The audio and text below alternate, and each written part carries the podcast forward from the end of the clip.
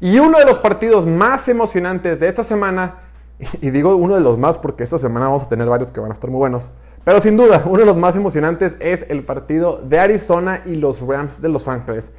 Duelo divisional entre dos invictos y entre dos ofensivas muy explosivas y muy divertidas.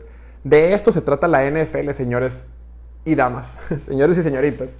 Dos quarterbacks que están dentro de la conversación para ser MVP esta temporada. Así es, Kyler Murray y Matthew Stafford están teniendo una temporada impresionante. Dos coaches jóvenes que son el futuro de la NFL, que por cierto, Sean McVay tiene un récord de 4 ganados y 0 perdidos frente a Cliff Kingsbury. Pero bueno, este año el equipo de Cardenales luce un poquito más competitivo, ¿no? No, un muchito más competitivo.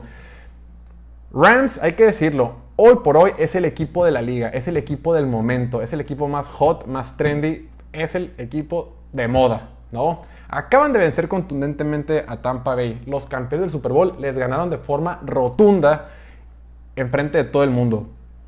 Y uno de los motivos del éxito que ha tenido Matthew Stafford, entre los muchos que son, hay que decirlo, es su línea ofensiva, lo ha protegido bastante bien. Antes de la temporada existían muchas dudas porque para, la línea ofensiva no se hicieron muchos refuerzos. Tenían Andrew Whitworth, que es un gran jugador, pero ya está por cumplir 40 años.